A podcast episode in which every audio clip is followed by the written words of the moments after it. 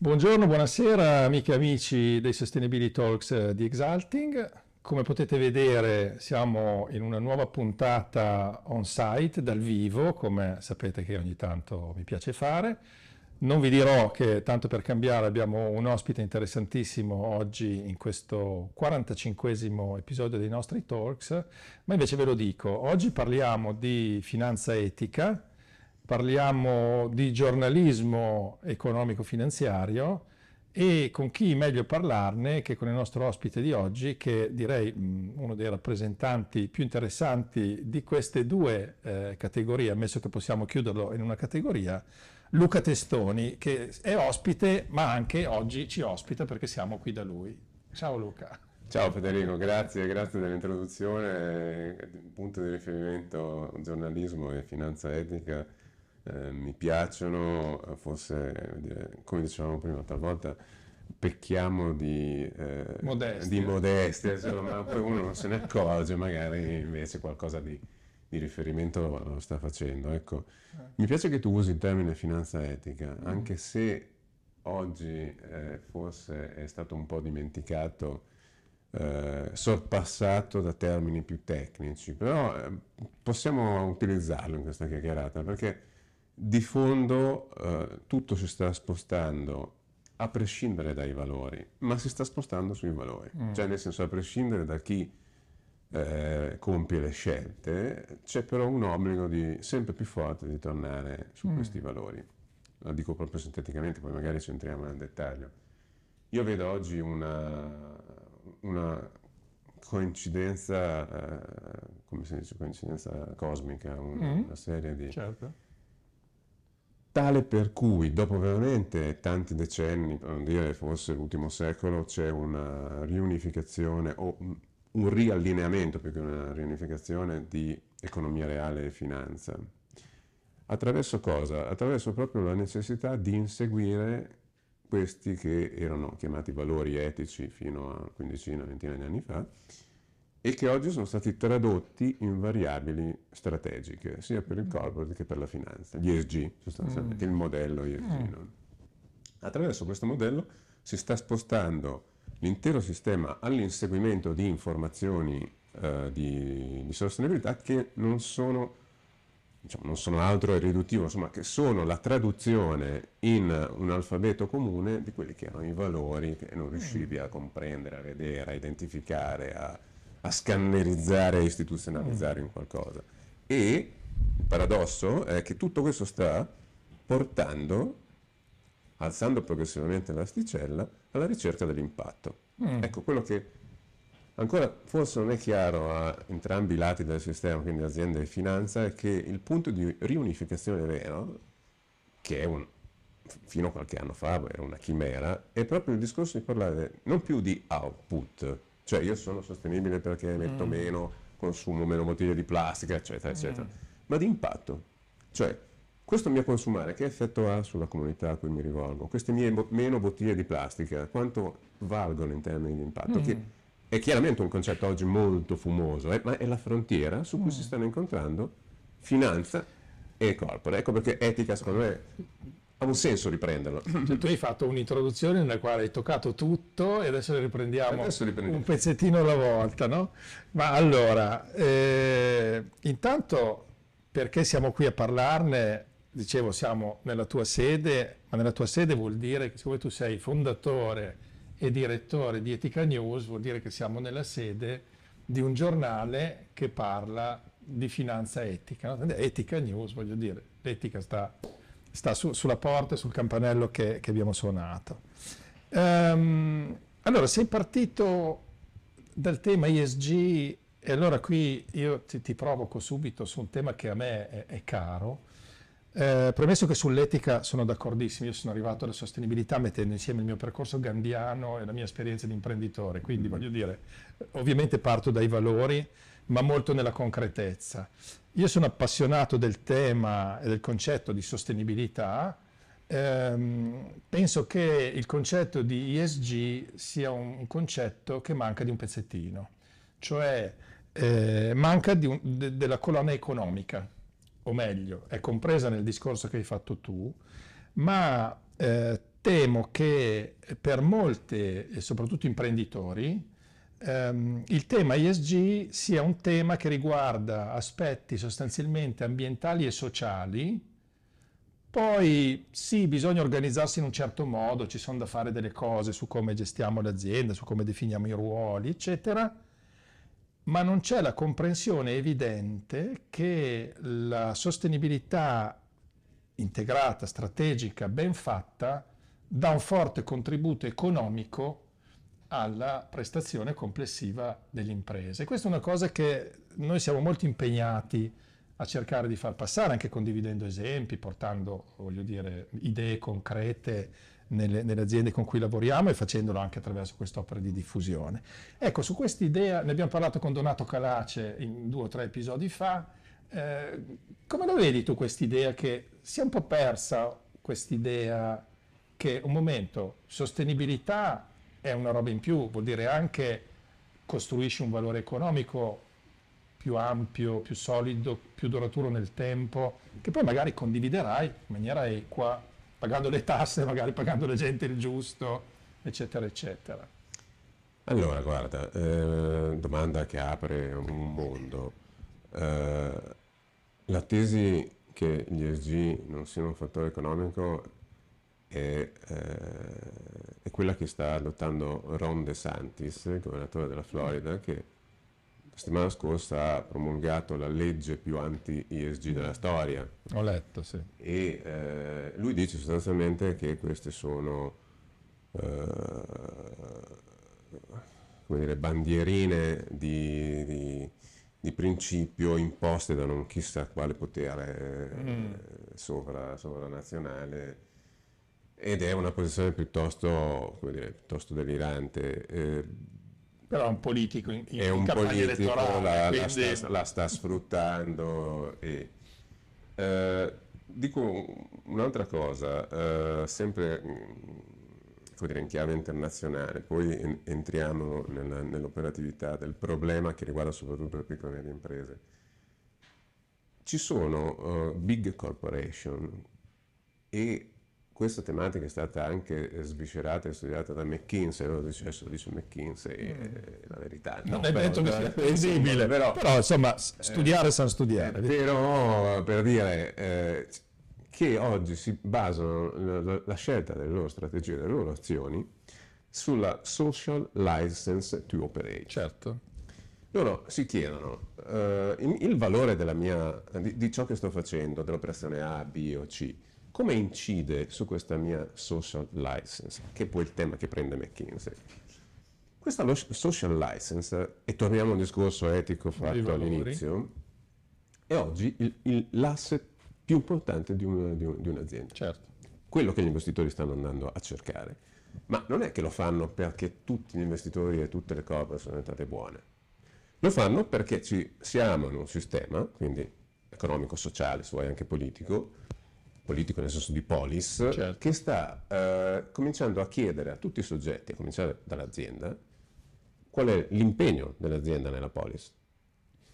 Per cui un'azienda smart deve essere capace, da qui il concetto di azienda politica che stiamo spingendo quest'anno nelle nostre ricerche, di trasformare questo suo agire nella policy in un fattore strategico. Cioè lo è.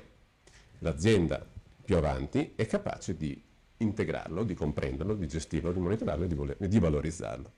Il ruolo politico che ha l'azienda. Però questo va molto sopra mm. la struttura, come dire, classica piccola e media impresa italiana, a cui arriva il classico questionario dalla banca, arriva il, questionario dal fornitore, io eh, giustamente dico io, dice, ma, che è sta roba? Che sta roba, ma certo. perché devo rispondere a queste cose qui? E allora il punto lì eh, è riuscire a far capire questa connessione economica che c'è tra quello che sta facendo e quello, cioè, tra il suo lavoro e, e quello che sta compilando. Cos'è che è il traino che la, la, l'imprenditore deve comprendere? Che questa cosa viene, viene, richiesta, verrà richiesta, se non è richiesta stamattina sarà richiesta nel pomeriggio. Uno dal regolatore, e poi magari se vogliamo affrontiamo tutto il discorso delle norme che stanno arrivando a valanga certo. sull'intero sistema, non solo sulle grandi, ma arriverà a pioggia anche, anche certo. sulle, sulle, piccole, certo. in maniera indiretta. La finanza, le banche hanno già cominciato a mandare fuori i primi Sì. questionari, ma sono questionari banali ad oggi, nel senso che le banche stesse, se oggi mi fanno 10 domande, le fanno perché loro non sono in grado di fare le 100 che devono fare, ma dovrebbero farne 100 per essere in regola con i requisiti di trasparenza che vengono richiesti. E, e poi c'è questo discorso, come dire, che il mercato comincia a chiedertelo. Certo. L'imprenditore forse non è ancora del tutto consapevole del fatto che eh, il suo prodotto al supermercato non viene comprato perché c'è un bollino o l'altro.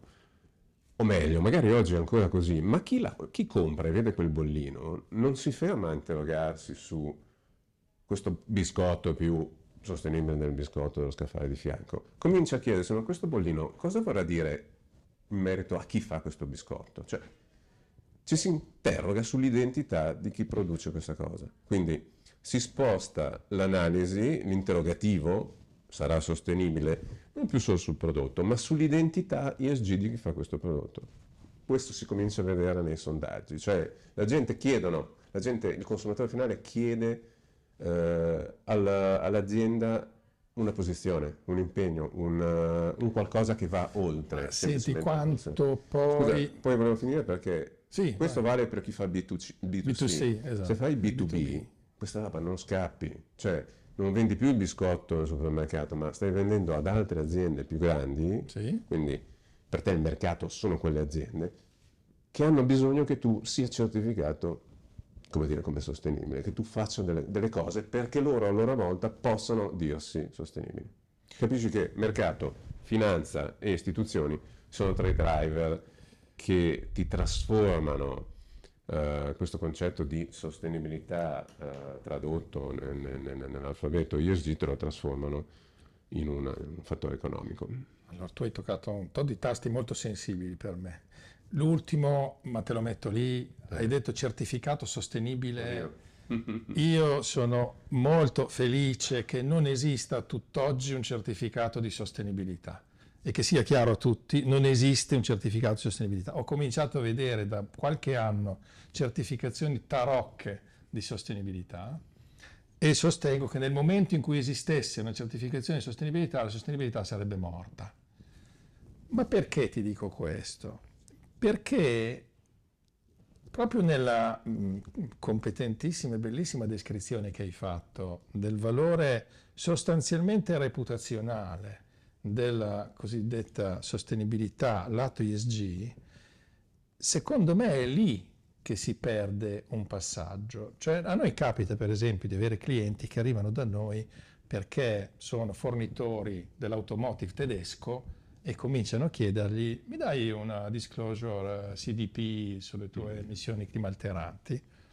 Va benissimo, cioè è chiaro che tu devi rispondere a un mercato che chiede certe cose, ma è un atteggiamento eh, responsive, difensivo, Passivo. passivo di adeguamento. E allora ti faccio due obiezioni fondamentali. Poi ovviamente faccio un po' l'avvocato del No, diavolo, anche eh. perché così è più divertente anche per i nostri ascoltatori.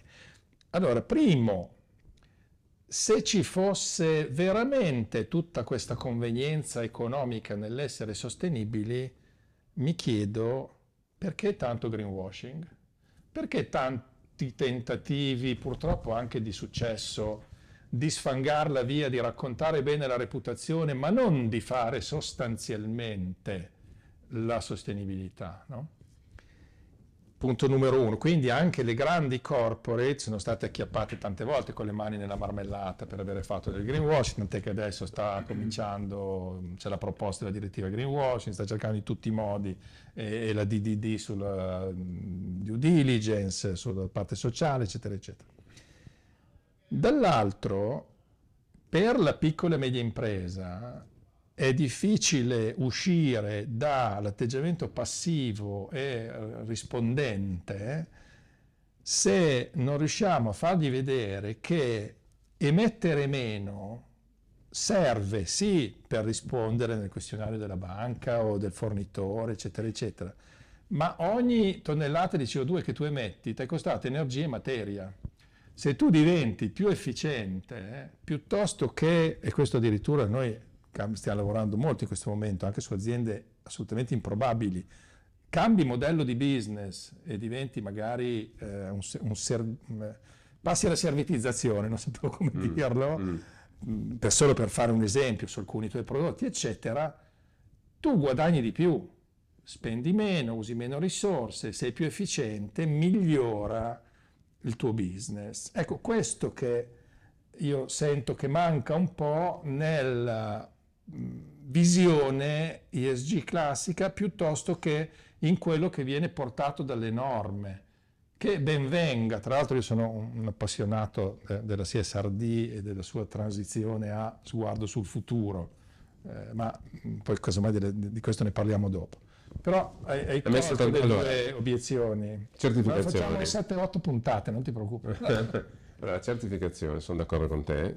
Infatti forse si è notato che quando ho detto certificazione io stesso ho detto ah, no, beh, certificazione non è una parola esatta però vabbè per capirci no? è scappata va io bene sono assolutamente d'accordo la certificazione della sostenibilità è impossibile eh, ci sono ma lo dice anche dire, il legislatore, se vuoi vedere quello che dice la Commissione europea su eh, la, la, la, direttiva Green Claims eh, che mm. sta entrando adesso sì. sul percorso di approvazione, eh, loro partono dal, dal, fatto che hanno fatto delle ricerche sulle label, su, anche sulle principali label, cioè sono troppe, non esiste, ci sono tutte queste label, eh, non stanno in piedi ma anche il concetto stesso di super certificatore assoluto della sostenibilità non esiste. Io è una battaglia che faccio da anni, non esiste la label che dice che tu sei sostenibile. Eh, le label vanno prese come uno strumento indicatore magari di una parte di sostenibilità, eh, certo, mi dici che, se, che, emetti di meno, mi puoi dire che eh, hai, so, una propensione migliore a, a gestire i dipendenti, tante piccole certo, sfaccettature, certo. ma che certo. fanno parte di un, un, unicum che non credo sia possibile avere in una label. Come ho sempre sostenuto, non esiste il rating ESG assoluto. Mm. Tanto è vero che sono tutti diversi tra di loro. Certo. 4-5 anni fa il rating ESG era il mantra, era il totem da seguire, poi ci si è accorti che sono tutti diversi, e detto no, ma loro non valgono nulla. No, non è che non valgono nulla è esattamente il riflesso della complessità della sostenibilità. Se tu fai un rating, Federico, lo fai in un certo modo. Certo. Se lo faccio io, lo faccio necessariamente in un modo certo, diverso. Sono talmente certo. tante le variabili, i pesi, le considerazioni che fai, che sono diversi. Lui che deve scegliere tra i nostri rating sa che chi sei tu e sa chi sono io. E utilizza il tuo per un certo obiettivo, utilizza il mio per un altro. Li vuole utilizzare entrambi, magari fa una media. Molto semplificando. E lo stesso discorso vale per le certificazioni. Certo che un po' di ordine su alcune misure, forse la certificazione può aiutare a darle, ma costruite in un certo, certo. modo. No, magari anche per le metriche, per avere un'uniformità esatto, di lettura. Esatto, esatto. No. Qualcuno che mi dica sì, effettivamente io ho messo tot, che certo. venga lì che sia vero, questo è messo certo, tot, certo, certo. Poi, greenwashing, eh, tu dici, se questa cosa ha un vantaggio economico strutturale, perché c'è il greenwashing? Allora, intanto, secondo me, occorre fare una distinzione importantissima che non sempre è chiara. C'è un greenwashing volontario, mm. quello che uno fa apposta, dice se faccio a me della sostenibilità non frega nulla, faccio finta di farla, e poi c'è il greenwashing involontario, cioè quella sterminata prateria di situazioni in cui uno dice, beh, cominciamo a, a fare questa roba qui e, pe- e pe- pensa di essere sostenibile perché come dicevamo prima c'è il certificatore che gli ha detto tu sei eh, più sostenibile eh, okay. di tutti. E secondo me il greenwashing volontario oggi il rapporto a quello volontario è 10 volte tanto, cioè il sistema ha la percezione di dover andare confusamente in una certa direzione, tanti cominciano a farlo, tantissimi in maniera scivolosa e sbagliata. Mm. Poi certo ci sono anche quelli che ne approfittano, nel senso è chiaro che questa, questa cosa oggi ha un valore di marketing enorme e quindi eh, fa parte probabilmente fisiologica dell'evoluzione di un sistema cercare di approfittarne prima mm. dell'altro. Uh, questo secondo me non significa che non ci sia un valore economico, al contrario, ti dà la dimostrazione, proprio perché c'è questa ricerca mm. di un posizionamento anche falso, con dolo o senza dolo, perché questo ha un valore enorme in termini di, di, di, di posizionamento, di marketing, mm. di vendita del coso. Mm. L'aspetto allora io quando prima eh, ho dato tre eh, vettori di perché un'impresa deve fare ESG, eh, chiamiamoli vettori esterni, non ho affrontato tutto quanto invece tu mi metti sul tavolo è il valore interno per l'azienda. Mm. Il risparmio, l'efficienza, ma secondo me... L'innovazione. L'innovazione, ma poi un tema chiave che viene, viene sottovalutato sono le risorse umane. Le, cioè, persone. Le, persone, le persone. Torniamo a chiamarle persone. bravo, bravo, hai ragione, Colto, accolgo in pieno. Sono le persone, cioè eh, le persone vanno a lavorare oggi dove c'è un certo tipo di, di impegno, dove c'è, dove c'è, un certo tipo di prospettiva, dove c'è... È vero, cioè, forse è anche banale da dirlo, cioè, c'è un cambio, cioè, si è avviato da tempo un cambio generazionale, eh, cambio, la generazione che sta arrivando e che si sta promuovendo sul mercato è una generazione capace di valorizzare questo aspetto. E per, per le aziende questo vuol dire futuro. Poi ci sono professioni, guarda, che tocco con mano, eh, l'ambito dei, dei, commercialisti, per esempio, il mondo dei commercialisti, eh, non ha, come dire, nel suo eh, insieme, cioè non tutti i commercialisti questa cosa non la conoscono, però a, a livello di vertici la consapevolezza di dire noi per salvare questa professione, cioè lo studio del commercialista, abbiamo bisogno degli ESG, abbiamo bisogno di questa visione del mondo perché nessuno dei nostri figli o dei ragazzi che vengono dentro lo studio oggi del commercialista vuole fare il lavoro del commercialista di ieri. Mm.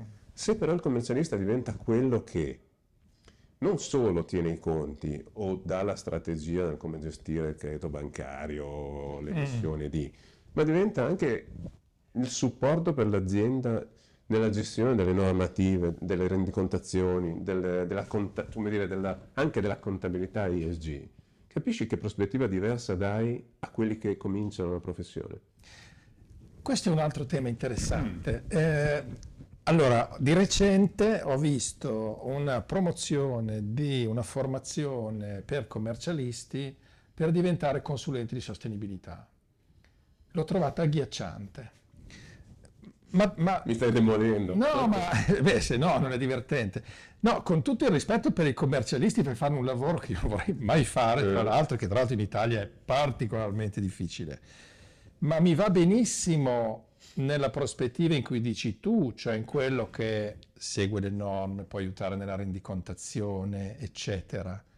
Ma attenzione, sostenibilità è un'altra roba. Il commercialista non sa niente di modelli di business, non sa niente di strategia industriale non sa niente di quello che può essere un progetto di innovazione pluriennale strategico all'interno di un'azienda. Quindi di nuovo vedo il rischio, eh, aderenza alla normativa ISG, sostenibilità che si perde per strada. Ecco, questo secondo me e questo non, non, vuol dire, te l'ho detto, mh, mm, ho accennato prima, sono un fan della CSRD, credo che il regolamento 852 sulla tassonomia sia molto interessante, sia un'ottima base anche per delle strategie di sostenibilità, ma temo che la parte più interessante, quella sulla quale hanno creato il loro successo le aziende che sono i miei modelli di riferimento, che sono Interface, eh, in Italia c'è Aquafil che anche per la, la, vecchia amicizia di Bonazzi con, con Ray. Anderson va un po' per la stessa strada. Poi mi dicono che io sono un uomo Aquafil, non è vero, però mi piace l'azienda e trovo Giulio simpatico, ma eh, cioè, questa rischia di perdersi per strada o di restare a pochi imprenditori illuminati eh, che hanno colto questo aspetto qua. A maggior ragione quanto più diventa anche impegnativo e complesso, il rendicontare, perché adesso io sto aspettando le, no- le novità dall'EFRAG, dal gruppo di lavoro sulle PMI, perché prendere in mano una CSRD completa per una piccola azienda non è, non è sostenibile. È impossibile, cioè, devi dedicare più di una persona a fare solo quello e poi non è detto che tu abbia le risposte da dargli. Allora, qui eh, affrontiamo la, la, situazione in maniera molto realistica. razionale e realistica. eh, è, è, corretto quello che dici tu, eh, fare consulenza ESG o di sostenibilità non si ferma a, alla norma, non si ferma alla rendicontazione per quanto complicatissima e per quanto questa rendicontazione ti, ti aiuterà certo. e sarà necessaria parlare con le banche, con i tuoi clienti con le istituzioni e probabilmente in futuro anche col fisco. E anche a conoscersi, eh, perché c'è anche questo passaggio importante. Ma, esatto, allora quello che il, il mio incipit che dice affrontiamo le cose con realismo, però è forse per un regolatore, per un sistema, più facile partire dall'imporre, capito? E poi creare la cultura. È molto difficile. Cioè, trasformare un sistema di piccole medie, di imprese europee, comprese le piccole e medie imprese, lanciando dire, messaggi di, di, di, cultura, di valore, fai molta fatica. Se guardi l'impostazione del, dell'action plan europeo, quindi tassonomia, SFDR, lato finanza, certo, CSRD che segue e tutto quanto, è una, una mano Mano, non è una mano invisibile, è una mano tangibile, forte, messa sul sistema con la consapevolezza di creare dei pesi quasi insostenibili per parte del sistema.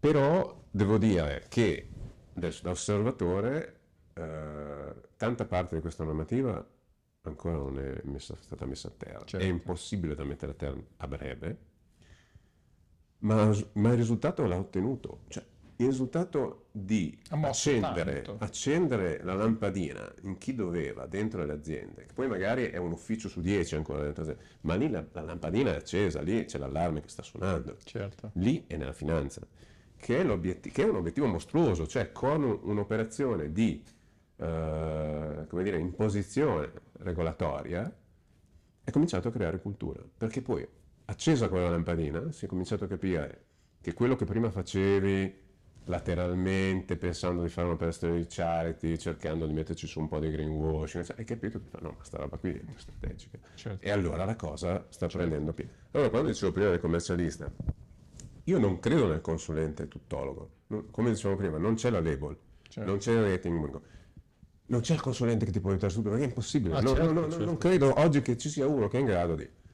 Oddio, ovviamente ci sono le classiche Big Four che ti, po- ti mm. può dare, però sì. non è quello che è adatto a una, un imprenditore che prima di tutto deve capire cosa deve fare, deve, deve interrogarsi su dove non, non, può, non può avere certo. il preformattato. Certo, certo. Però il commercialista è quello che può fare quel ruolo del regolatore a livello superiore, mm. cioè entra e, e dice che è un imprenditore. Allora, io probabilmente non entro sul piano dei valori, ma tu questa roba intanto devi fare A, B, C e D li devi fare comincia a capire come farli. Mm. E quello può essere, eh, il commercialista non diventerà il, quello che crea il piano eh, di sostenibilità a 5 anni. Mm. Poi magari c'è anche qualche commercialista che sì, sì, beh, so, però tutti i limiti suo, delle generalizzazioni. Certo, Però, il suo, però il, il suo, lavoro di, eh, come dire, eh, facciamo questo scalino regolamentare che è durissimo e nel farlo aiutare l'imprenditore anche a crearsi una cultura, secondo me lo può fare. Allora mi ha dato lo stimolo per una puntata da fare con un commercialista che ci sappia descrivere il ruolo potenziale del commercialista sulla sostenibilità. Quindi ti chiederò aiuto a trovarlo. Lo troverò, perché, perché ho visto persone molto interessanti e interessate a questo tema. Volentieri. E per le quali lo scalino è quello di convincere la propria categoria. Okay. Perché è così lontano il, certo. che eh, il mondo tradizionale dei commercialisti dice no, cosa, io non c'entra niente quello che ho fatto, invece c'ha questo, c'ha questo potenziale. Allora, abbiamo parlato di commercialisti, parliamo un po' dei giornalisti. Volentieri. E... Sarei molto meno bonario adesso. no, vabbè, allora, diciamo che nel nostro paese non solo negli ultimi, diciamo, tre anni abbiamo visto il giornalismo scendere agli inferi de- della moralità, ma eh, invece a me interessa molto, eh, ho ascoltato alcune cose tue eh, in giro per preparare questo incontro e mi piace molto un po' la, la visione tua che eh, da un certo punto di vista trovo di frontiera, dall'altro antica. Cioè, Mi piace tanto questo antico di frontiera, bellissimo. Sì, perché alla fine tu dici, ma noi vogliamo fare il giornalismo di quelli che vendono informazioni e notizie, contenuti, no? e, e, e vivono di quello. Quindi hai buttato in piedi un Poi modello... Sto guardando l'ultimo numero di una roba che qua non c'è, però ti L'ultimo numero potevo prenderlo a casa, mi è arrivato ieri. Eh, no, quindi, allora, tu hai creato nel 2011 mi sembra, 2011, no? Questo giornale che si occupa di finanza etica e che vive della vendita dei suoi contenuti. Oggi un modello allucinante che appunto dico di frontiera, a me viene in mente l'Indipendente, a eh, cui sono abbonato, ma che è un giornale generalista, quindi forse è anche più facile, non lo so, questo magari lo chiederemo un giorno a Gracis, ma eh, voi state andando avanti con un livello altissimo di qualità, sopravvivete dal 2011, quindi si può fare giornalismo indipendente? Bellissimo, allora guarda, qui facciamo una puntata apposta, però eh, intanto complimenti, perché questo format è un format giornalistico, ce lo dicevamo prima, eh, e secondo me è un, un, format che merita, però come prima tu mi hai detto, questo è un format pro, pro, pro bono. Ah sì, assolutamente. Cioè, questa è una cosa che si fa per Facciamo passione. cultura, quello che si diceva prima. Fare giornalista lo fai non perché banalmente vuoi diventare ricco, lo fai perché è una passione che hai, quella di studiare e raccontare. Come nasce eh, il progetto che adesso si chiama ET Group perché mm. si è trasformato in, in diverse cose? Nel 2011 nasce Etica News eh, sulla spinta di un, diciamo, una repulsione verso il sistema del giornalismo che ho vissuto per 10-15 anni in maniera diretta, bellissime esperienze, devo dire, io ero quello che volevo essere quando ero giornalista, però percependo anche tantissimi limiti nel, nel sistema, cioè il, il giornalismo, proprio perché è un lavoro professionale di passione, ha sempre vissuto l'equivoco del ma come lo pago? Come si paga questa passione? E lì, eh, sai, eh, è difficile eh, rimanere in equilibrio solo con la vendita di abbonamenti, la pubblicità la deve per forza perché non, non, non, ti basta, non c'è nessun giornale. Sì, qualche giornale americano online ha dichiarato che le, mm. i redditi online sono superiori ai redditi di pubblicità, però sono statunitensi, quindi c'è già un mercato sì, solo in, in, lingua inglese. Per cui e quindi c'è un mercato globale, chiaro. Fare i numeri che ti reggano una, una, sostenibilità economica in un giornale con gli abbonamenti sono, sono numeri spaziali, non lo potrebbe fare in una lingua italiana. Però quando, quando uh, uscì dalle mie esperienze di redazione con un altro paio di colleghi, mi ho detto, possibile che non ci sia un modo per fare un giornalismo che... E immaginammo il progetto Etica News, che allora prevedeva la creazione di una fondazione con una governance super complessa, Bellissimo. che controllasse il giornale secondo determinati meccanismi, massima libertà di scrittura. Poi la fondazione non siamo stati capaci di farlo perché per creare la fondazione ci volevano le conoscenze che dieci anni fa non avevo, eh, e se certo. c'erano... Eh, Certo. E partimmo con Etica News, con il sito, come dire, come hobby forse, il classico garage, che nel mio caso era la cucina, eh, e siamo andati avanti un paio d'anni in questo modo, finché poi abbiamo detto, no, questa roba qui, eh, ragazzi, eh, serve, questo è quello che la gente sta chiedendo, e che cos'era? Era Etica News, vedi, ai tempi non c'era ancora la declinazione tecnica, eh. CSR, SRAE, ESG, cioè noi siamo partiti, certo. e noi vogliamo fare una roba che eh, si rifaccia ai valori. Riceviamo anche delle critiche, dicevano, voi chi siete per giudicare l'etica? Detto, no, guarda, noi non è che vogliamo giudicare l'etica, noi vogliamo capire come le diverse forme di etica sono strategiche e possono aiutare a trasformare il modello di business. Cioè non è che noi abbracciamo un valore dell'uno o dell'altro, però siamo convinti che nel sistema di business l'introduzione di, una, di un aspetto etico sia un valore sia un valore per chi lo adotta e sia un valore per il sistema stesso. Poi eh, la, la, la, società è cresciuta, questa, questa impostazione, eravamo gli unici che parlavamo di etica in termini strategici, cioè c'erano tutta una serie di giornali che ne parlavano però dal punto di vista del volontariato, NG eh, o di parte, politica di qua o di là, però insomma certo. noi eravamo quelli che di questa roba qui è una cosa che vale per il business. Eh, siamo partiti, eh, noi ad oggi abbiamo una quota tangibile di eh, entrate legate eh, all'attività giornalistica. Non abbiamo mai fatto un certo tipo di pubblicità né la faremo, la facciamo sulla testata, cioè la faccio vedere la testata cartacea perché dopo la testata online, e qui mi rifaccio al tuo antico, nel 2019 abbiamo avuto il coraggio vecchia passione di fare un cartaceo, che tu dici, vabbè, crei carta, inquini, eccetera. È vero, insomma, pare che questa carta è, sì, riciclata, è, quella riciclata, certificata. La certificazione su certe cose. No, ma su certe appunto sa sulle metriche. Esatto. Quindi, sì, sì. E Però cosa serviva questo? Serviva a mettere in un, uh, in un digest, in una raccolta, lo studio che facevamo. Lo facciamo due volte l'anno, lo mandiamo a un numero limitato di persone, tutto adesso è scaricabile. Quindi è sostenibile dal punto di vista carta? Probabilmente no, però c'è un equilibrio, ha un'altra sua sostenibilità. Il digitale sappiamo che ha i suoi impatti, certo, quindi insomma è una sostenibilità culturale, se certo, certo. Però il coraggio antico fu di quello di dire Secondo noi un giornale cartaceo ha senso eh, che diventi un, un, benchmark di lavoro per i professionisti. Allora, ti sto dicendo, la quota combinata di abbonamenti è, eh, è una quota tangibile della, della, della, nostra attività, però non è la, la maggioranza, perché il modello Etica News, Eti Group, puntava a cosa? Ad essere così specializzati su un, un ambito che eh, diventando benchmark giornalistico, tu diventassi il riferimento per i tuoi lettori che diventavano i tuoi stakeholder. Mm-hmm.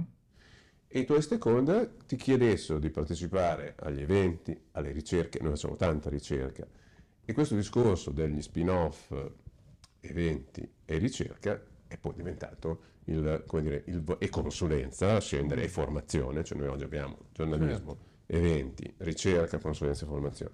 A scendere sono diventate le linee di business che poi oggi sostengono oggi hanno, l'attività editoriale. Bravo, certo. che sostengono l'attività editoriale. Certo. Io quando presento il progetto dico noi facciamo il giornalismo, il giornalismo è l'attività più in perdita di tutto il, però è il cuore di tutto, perché è, è lì che nasce la ricerca, è lì che nasce la relazione con gli stakeholder e dà un senso a tutto il resto che facciamo.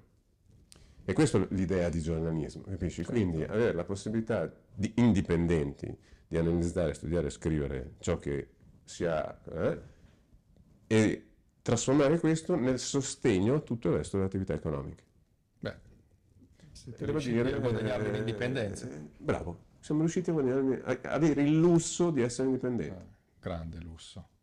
Eh? Libertà, libertà, indipendenza. Poi è chiaro che uno magari oggi pomeriggio mi scrive una cosa dici, eh, poi la pubblicità te la pagano, è vero, ma noi non abbiamo quello che se domani c'è più sì, chiudete, insomma, certo. abbiamo tutta una serie di cose per cui possiamo permetterci di dire, bene. Quindi è possibile superare la marchetta? È possibile, secondo me è possibile. È possibile. Perché ormai gran parte della stampa, anche specializzata, francamente mi chiedo quanto è affidabile, no? Vedo, arrivano anche a noi come impresa arrivano ogni tanto le proposte dei venditori di guarda partecipazione allo speciale di dico ma che senso ha che io partecipi a pagamento a pubblicare una cosa che da lettore so che è a pagamento e quindi quale attendibilità può avere tanto vale che vado a guardare il sito internet di Exaltic o, o delle aziende tardeitali no? mentre invece il mestiere del giornalista soprattutto nel mondo di oggi dove apparentemente l'informazione la trovi dovunque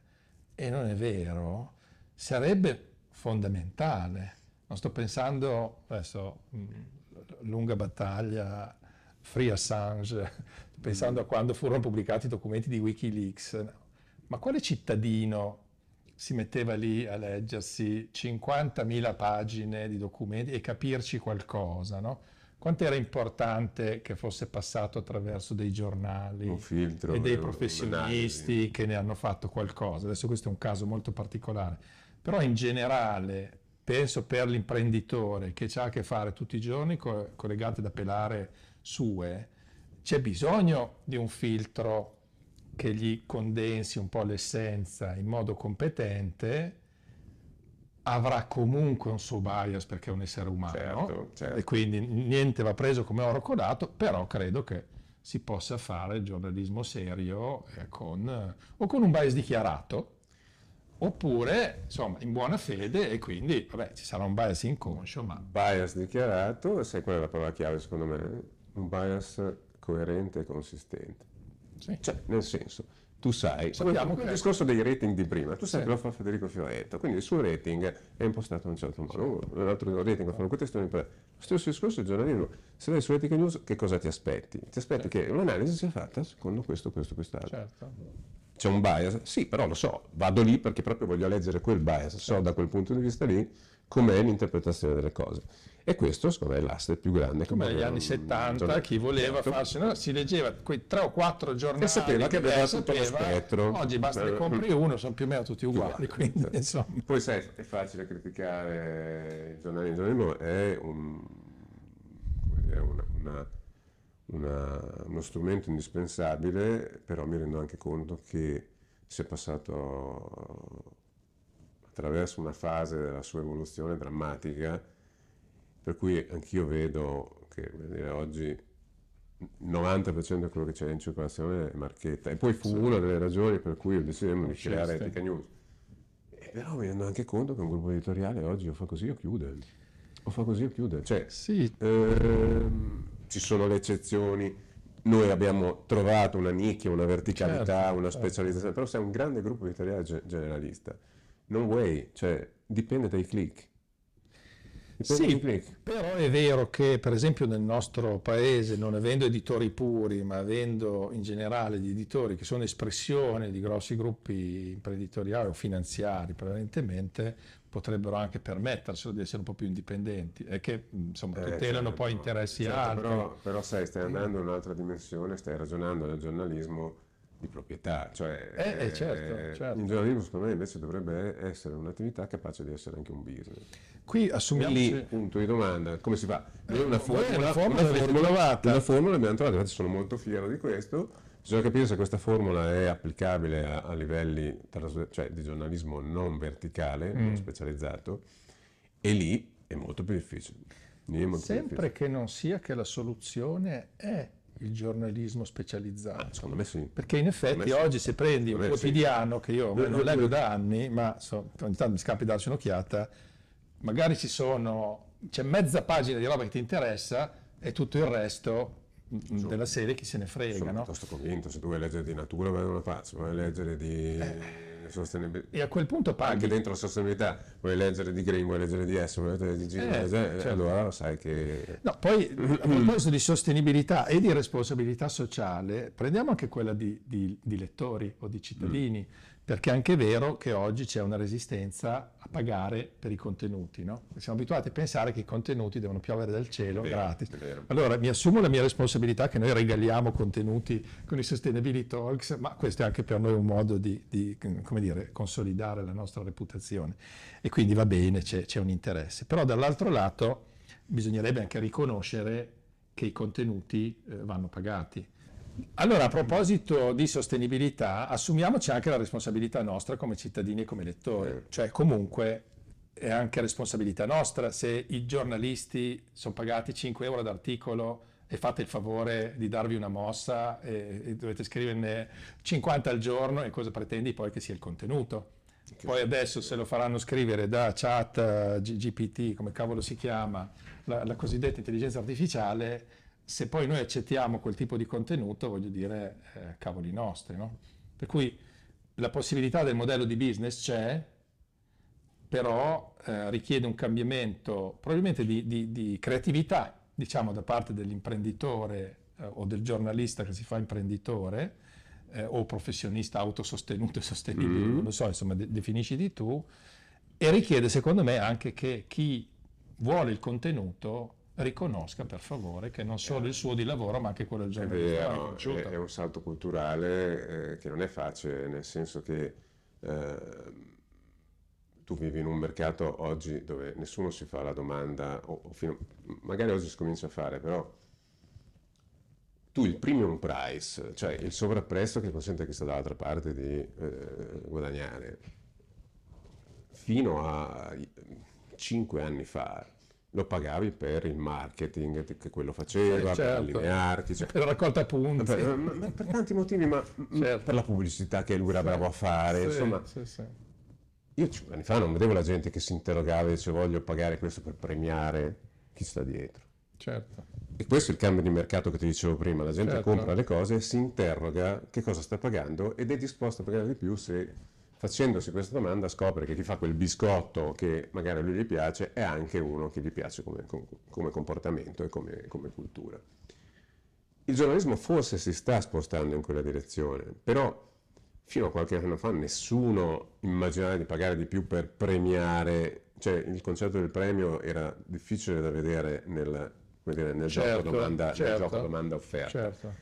E poi cosa è successo? Nell'assenza di questa cultura del premio, del valore della testata, si è innestato il fenomeno della uh, falsa democrazia dei, dei social media, cioè mm. della falsa libertà di sì, informazione, sì, falsa sì, perché ce ne stiamo rendendo conto è evidente che l'informazione non c'è più, cioè c'è un delirio continuo, c'è un rumore, c'è un rumore, rumore certo. è chiaro che un giornale lì va a fondo perché la gente guarda quella roba lì. Chiaro. Guarda, uno degli esempi che mi manda fuori di testa è eh, in questo fenomeno di continuo zapping informativo è talmente radicato che eh, eh, sono andato a vedere, esistono questi dati, Oggi i giovani non guardano nemmeno più l'intera partita di calcio. Capisci? Cioè, cioè dura troppo. Dura troppo, non ce la fanno per la E allora per me è che cioè, adesso sono, dire, ho la passione del calcio. Certo. E ricordo quando ero ragazzino guardavo l'orologio non mancano solo 5 minuti alla fine della partita no cazzo sta per finire la partita adesso no dura troppo allora questo sì. ti dice l'approfondimento non c'è su nulla sì, sì, è chiaro che il modello giornalistico che c'era prima è andato, è andato a fondo certo cosa sostituirà quel modello che c'era nella nuova evoluzione zapping, chiamiamola così? Quello che stai dicendo tu, cioè la capacità del sistema di cominciare a riconoscere che questo zapping ti, solamente ti può rincitrullire col percorso che fai e pian piano cominciare a dire no, io devo trovare qualcosa che, re, che comincio a capire mi manca. È chiaro che non è un percorso di un mese, sei mesi, non lo imponi, non hai la forma però secondo me si intravede, ma servirà ancora un po' di tempo. Mm. Non c'è un quel... passaggio, insomma, c'è, si è messo Se, in moto. Secondo me sì, secondo me sì. Ehm, un altro fenomeno devastante è stato quello degli influencer, che tutti, ah. i giornalisti, quello dice... Mamma è chiaro mia. che ci vogliono, però secondo me già, se guardi la figura dell'influencer, c'è già più, c'è già più scetticismo verso l'influencer. Cioè, nel senso, lo seguo, Mm. Ma non è più la verità assoluta che poteva mm. essere, qualche, cioè, ce ne sono tanti, vedi che le cose sono diverse. Mm. Secondo me un'evoluzione si comincia a intravedere anche nel Vedo nel, che nel, comunque nel come azienda ci arrivano le proposte, noi gestiamo il tale influencer, se volete, l'influencer marketing, io cerco di non rispondere a male parole, ma insomma, anche perché abbiamo capito che trattiamo temi molto complessi, ti immagini trattarli attraverso l'influencer. È stato un editoriale un mese fa in cui ho detto che l'influencer non può essere per gli SD, mi eh, spiace, non ci può essere. Eh, meno non ci può essere. Benissimo. Va bene, va bene, va bene, per, il, va bene, per, la moda, per il lusso, cioè su sì, ambiti in cui hanno, eh, però non va bene per gli SD. Senti Luca, ti, ti ringrazio tantissimo di questa chiacchierata. Eh, la chiuderei con una domanda, questa è molto televisiva, ma per vedere un attimo mm. che risposta mi dai. Ma la finanza allora può essere etica? Allora, eh, la finanza, se, se, etico è un concetto che si rifà alla, a un ambito valoriale, no, la finanza non è un, un soggetto, non è un uomo, non è un ambito con dei valori, è un sistema di business. Se mi dici che l'etica può entrare nella finanza e trasformare le modalità di azione di questo oggetto, che, quindi sistema di business, assolutamente sì. Ehm, in maniera anche più forte ad oggi che all'interno delle corporate. Un po' è l'effetto del regolatore che ti dicevo prima, mm, mm. Eh, ha acceso le lampadine e eh, il fatto che si siano accese quelle lampadine per chi maneggia denaro dice attenzione e c'è l'allarme e è il rischio. Quello è il motivo d'entrata. Mm. Ma poi siamo già al livello dopo del rischio, cioè la finanza ha compreso che se devo investire su di te o su di me che siamo a parità di prodotto, ma tu hai fatto un percorso ISG avviato e concluso, tu sei meglio di me. Cioè meno ah. rischioso come investimento. No, sei meglio anche come, per le mm. opportunità che ti sono prima. La finanza le vede, forse mm. più dell'imprenditore. Mm. Capacità uh, delle persone di, di, di, valorizzare le persone, miglior luogo di lavoro, maggiore capacità di, di innovazione, mm. oltre a uh, essere capace di avere più credito dalle banche a un tasso inferiore. Quindi mm. c'è quel plus valore riconosciuto. Dalla, quindi il discorso è, forse l'equivoco di base è pensare che questo discorso ESG sia un aspetto, come dire, eh, che, ha, che, i soggetti hanno come se fossero soggetti umani. No, è un meccanismo certo, che sta entrando. Certo. Quindi se vogliamo chiamarlo etico va bene, ma è una, un meccanismo, io preferirei chiamarlo un alfabeto che consente a un aspetto umano, umanistico, come l'etica, di integrarsi nel sistema di business. Mm. Ok, perché mi era piaciuta molto la, la, considerazione che hai fatto all'inizio sul riallineamento dell'economia finanziaria dell'economia reale, no? perché abbiamo vissuto un'epoca nella quale eh, eravamo nella scommessa pura, senza più nessun collegamento con la se realtà. se tu sei un investitore mm. e acceso la lampadina che dicevamo prima, mm. hai scoperto che ci sono anche delle opportunità, il cosiddetto alfa, cioè investire su Federico vale più che investire su Luca, soprattutto se gli altri non se ne sono mm, accorti. Mm. Però ti devo studiare. Certo, certo. E allora devo venire da te, o comunque devo guardare tutto quello che certo. si dice su te, cosa che prima non facevo. Di conseguenza le mie scelte, ecco perché sono connesse mm. all'economia reale. Perché una volta che ho acceso con la lampadina, io ti devo studiare, mm. cosa che prima non facevo. Ok. Grazie, grazie Bene, tantissimo stato, di essere stato con noi. È stato un piacere, un piacere e aspetto di vedere l'esito di questa nostra chiacchierata, Bene. che sarà senz'altro allora, io aspetto l'indicazione del commercialista per la prossima puntata, eh, do appuntamento oh, come di consueto fra 14 giorni agli ascoltatori ascoltatrici, YouTube, eh, spettatori e spettatrici. Uh, abbiamo diversi argomenti in cantiere, non ve lo dico perché in questa fase abbiamo 5-6 appuntamenti da fissare, il primo che arriva sarà il prossimo in calendario. Seguiteci su tutti i nostri canali, podcast, YouTube e LinkedIn. Grazie, buona giornata, Grazie. buona serata o buonanotte, a seconda di quando ci vedono e ci sentono. Buona visione. Buona visione.